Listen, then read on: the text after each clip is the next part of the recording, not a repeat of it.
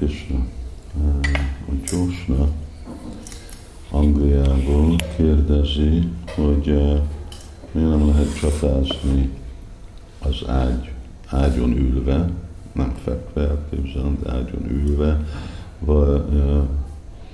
mert ugye van gyakorlat, hogy valamikor könyveket is, Magyar Gita vagy más dolgokat olvasni fekve.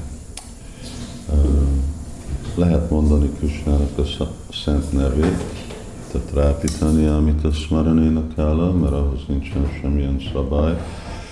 De a japa egy tiszta dolog, és az ágy nem egy tiszta dolog. Az ágyba alszunk, és akkor az a támagunnak a helye, ugyanakkor annyiféle más nem tiszta féle testi dolgok maradnak ágyba. Szóval ugyanúgy, mint a fürdőszobába be lehet mondani Hare Kṛṣṇát, de nem visszük be a japákat, mert az egy tiszta hely. Hasonlóan ugye Szentírás igazából egy arany trónán kellene olvasni, tartani, hát lehet, hogy azt nem tudjuk csinálni, de akkor legalább tiszteljük, és nem tiszta, nem egy piszkos helyen olvasni, hanem amikor olvassuk sásztrát, akkor az imádat. Ugyanúgy, mint nem visszük be a murtikat az ágyunkba, ugyanúgy nem visszük be a Bhagavad Gitát az ágyunkba.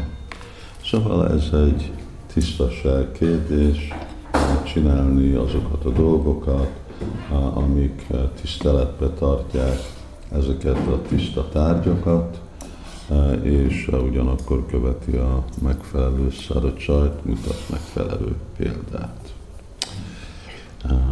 De smartavyam satatam visnur, de mindenhol lehet Kṛṣṇára gondolkodni, Kṛṣṇának a szent nevét mondani, arra nincs korlát. Szóval ez egy példa, hogy egyik formában lehet mondani a szent nevet, másik formában meg nem. Vagyis csapázni nem lehet ágyba, de csak mondani a szent nevet lehet. Így határozza meg sásztra, mi a jáma, mik azok a dolgok, amik tiltva vannak, és mik van azok a dolgok, amik engedélyezve vannak. Hare Kṛṣṇa!